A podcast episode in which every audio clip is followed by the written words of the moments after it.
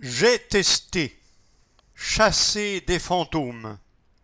Expériences étranges. Vampires. Disparitions. Point de suspension. Depuis quelques années, les escape games fleurissent aux quatre coins de Rennes, avec des scénarios tous plus inquiétants les uns que les autres. Pour mon dernier J'ai testé, entre parenthèses, au revoir tout le monde, je suis parti à la chasse aux fantômes. Le texte est de Jeanne Denis. Affolement général. Nous courons dans tous les sens afin de résoudre les dernières énigmes. Un escape game, qu'est-ce que c'est? C'est un jeu en équipe qui consiste à résoudre des énigmes afin de pouvoir sortir de la pièce dans laquelle on est enfermé.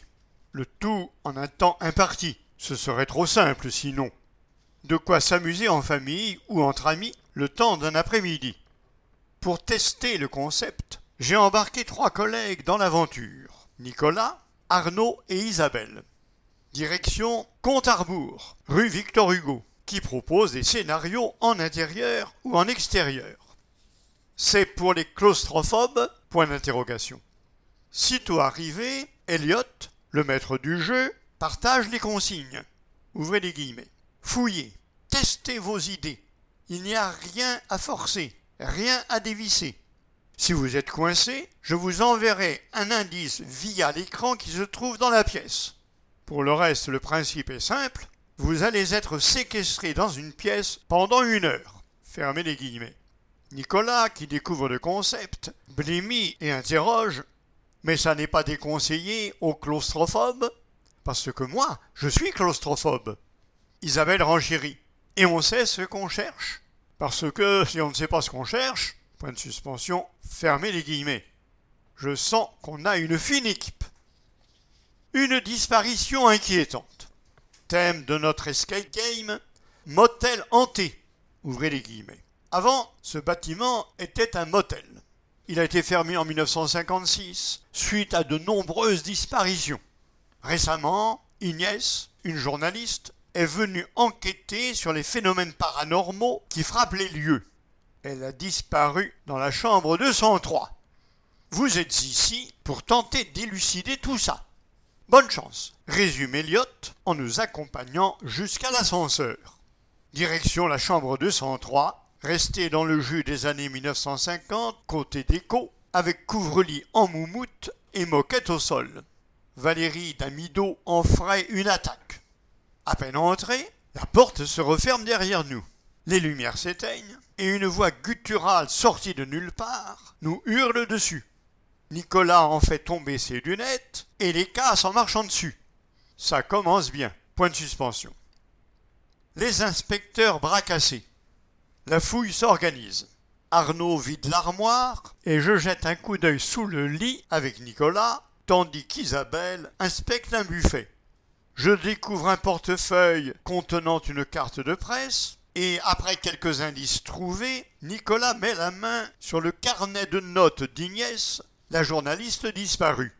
Pendant ce temps-là, Isabelle fait une fixette sur la table de nuit, persuadée qu'elle doit s'ouvrir. Pédagogue, j'explique. Laisse tomber, Isa. C'est condamné. On voit bien qu'elle est vissée. Peine perdue. Je suis sûr que ça s'ouvre, restera son leitmotiv tout au long de la partie. Si vous vous posez la question, ça ne s'ouvrait pas. Seul dans la chambre vide.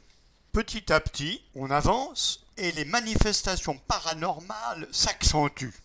De fil en aiguille, je me retrouve seul, dans le noir, assise dans une baignoire répugnante. Moment d'introspection.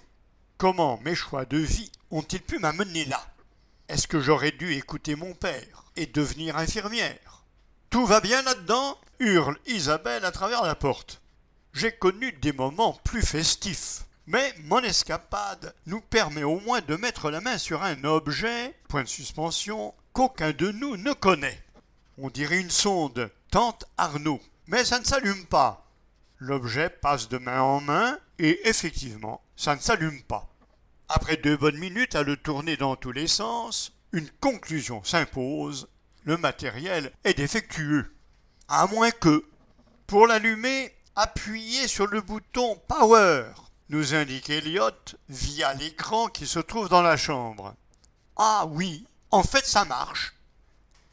Tic-tac. Le temps file et il ne reste maintenant plus que quelques minutes au compteur. Affolement général. Nous courons dans tous les sens afin de résoudre les dernières énigmes. À seulement 34 secondes de la fin du temps imparti, après une heure à fouiller, crier et batailler, nous y parvenons. Victoire.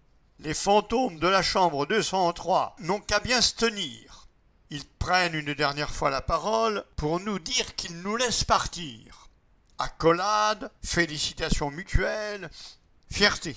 Franchement, on a géré, lance Isabelle à Arnaud en lui tapotant l'épaule. On est trop fort, renchérit Nicolas, un grand sourire aux lèvres. Je suis à deux doigts de penser qu'on vient réellement de résoudre un mystère paranormal. À vous de jouer. Envie de faire un escape game? À Rennes, vous n'avez que l'embarras du choix. Compte à rebours, 8 rue Victor Hugo, comptearbourrennes.com. Brun, 13 rue Pierre Lebeau. Get Out, 14 quai du Guétrouin. Rennes Escape, en un seul mot. R2N Escape. 35 rue du Manoir de Servigny. Virtual Escape. Rennes. 2 rue du Noyer. Escape. Code X. 1 rue Baonro. Virtual Room. 44 rue Louis Quérotret Botmel.